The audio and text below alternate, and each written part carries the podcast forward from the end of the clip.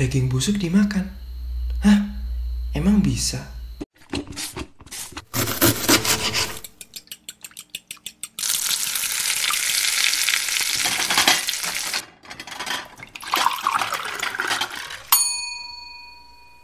Hello food lovers, jumpa lagi dengan saya Aldo yang pastinya di Secret Recipe Podcast. So, hari ini saya masih akan mengangkat topik dari penanya IG story yang saya buka beberapa waktu lalu. Kali ini dari underscore Nancy's Nancy. Topik yang pengen dibahas adalah dry age. Oke, kebetulan saya sendiri nggak ada bukunya, tapi sebulan yang lalu di hotel tempat saya bekerja baru aja launching dry age meat dan waktu saya sempat internship di luar, mereka juga membuat dry age sendiri. Jadi saya akan jelaskan sesuai dengan pengalaman saya ya. Mungkin bagi food lovers ada yang nggak ngerti apa itu dry age. Dry age adalah proses penuaan atau aging pada jenis protein apa pun, tapi umumnya adalah daging sapi. Sebenarnya sayur pun bisa di aging, tapi nggak umum. Nah, fungsinya apa sih dari dari dry age itu? Jadi setiap protein, entah itu sapi, ayam, bebek, ikan ataupun babi memiliki enzim yang mana bisa membreakdown protein kompleks dari daging tersebut menjadi asam amino sederhana jika dibiarkan dalam kondisi yang kondusif. Enzim ini disebut dengan enzim kalpain. Nah, simpelnya daging yang di dry age itu memiliki rasa yang lebih intens, Gurih memiliki aroma yang khas dan juga tekstur yang lebih empuk. Kalau kata orang luar itu changing flavor profile. Wis.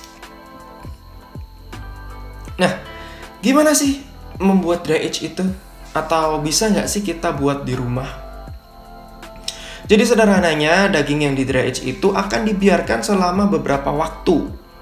Ada yang 10 hari, ada yang 24 hari, ada yang 30 hari, ada yang 45 hari, bahkan ada yang 400 hari. Waktu saya kemarin di training dengan supplier dry age yang kita pakai adalah Anggana, chefnya bilang kalau orang Indonesia pada umumnya mampu menikmati dry age pada umur 24 sampai 30 hari saja. Sedangkan orang bule atau orang luar negeri biasanya hanya sampai 45 hari.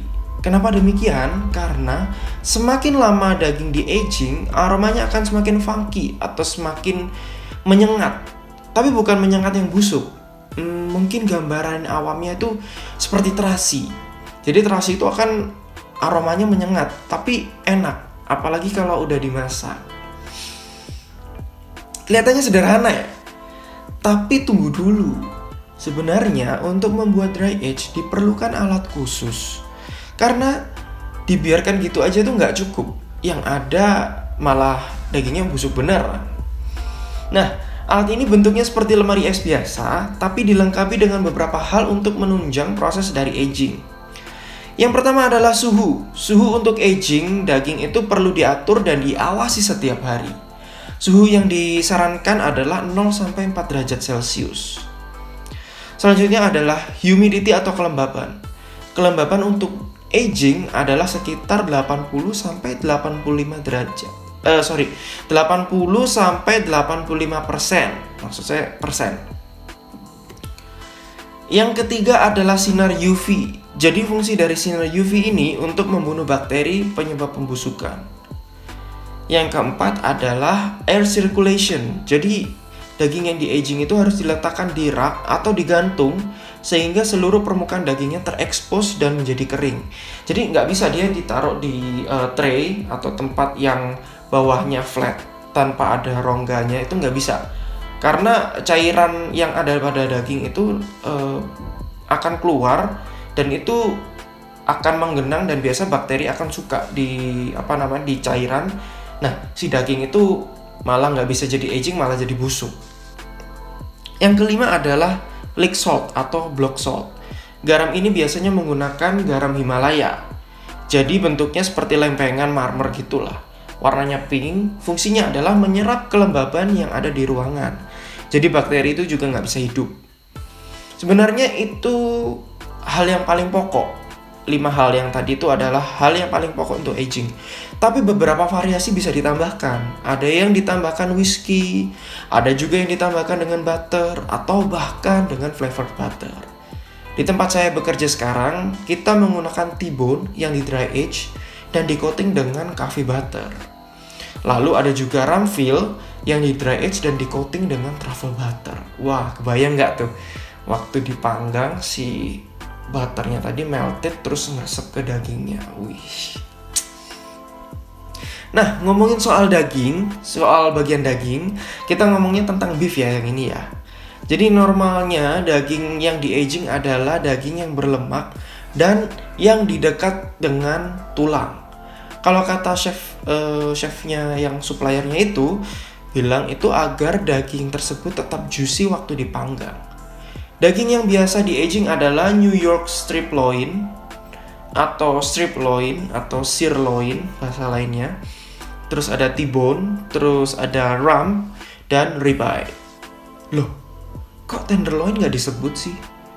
Memang tenderloin itu daging yang lembut, tapi nggak ada bagian lemaknya atau dia juga nggak attach sama salah satu bagian tulang seperti ribeye atau T-bone atau porterhouse. Jadi akan kurang nikmat dan juicy kalau di dry age. Mengingat juga kalau daging yang di dry age itu akan kehilangan cairannya dan akan apa menyusut gitu. Nah, ada juga yang tanya, kenapa sih daging di dry age itu mahal? Ya, of course, daging yang di dry, eh, di dry age itu mahal karena pertama adalah maintenance-nya. Maintenance-nya jadi uh, perlu alat dan perlu waktu dibandingkan dengan steak biasa yang setelah di apa namanya setelah dipotong langsung bisa dijual. Kalau si dry age ini nggak bisa, dia harus didiamkan selama beberapa waktu dan itu yang membuat harganya juga lumayan mahal. Maintenance dari peralatannya juga dan juga daging yang di dry age itu akan mengalami penyusutan dan biasa bagian luarnya tuh akan mengering. Nah, daging yang misalnya harusnya satu kilo ketika di dry age itu nggak akan satu kilo dia akan menyusut uh, menyusutnya lumayan gitu jadi bagian luarnya uh, bagian luarnya yang kering itu pun juga nggak bisa dimakan itu harus dikupas nah bagian yang dalam itu baru bisa dimakan nah itu dia bahasan kita soal dry age DM ke Instagram saya untuk topik-topik menarik lainnya di Aldo Renaldo 93. Share ke teman-teman kamu kalau bahasan kali ini bermanfaat ya. Akhir kata saya Aldo pamit undur suara. Stay happy, stay healthy. Chop chop.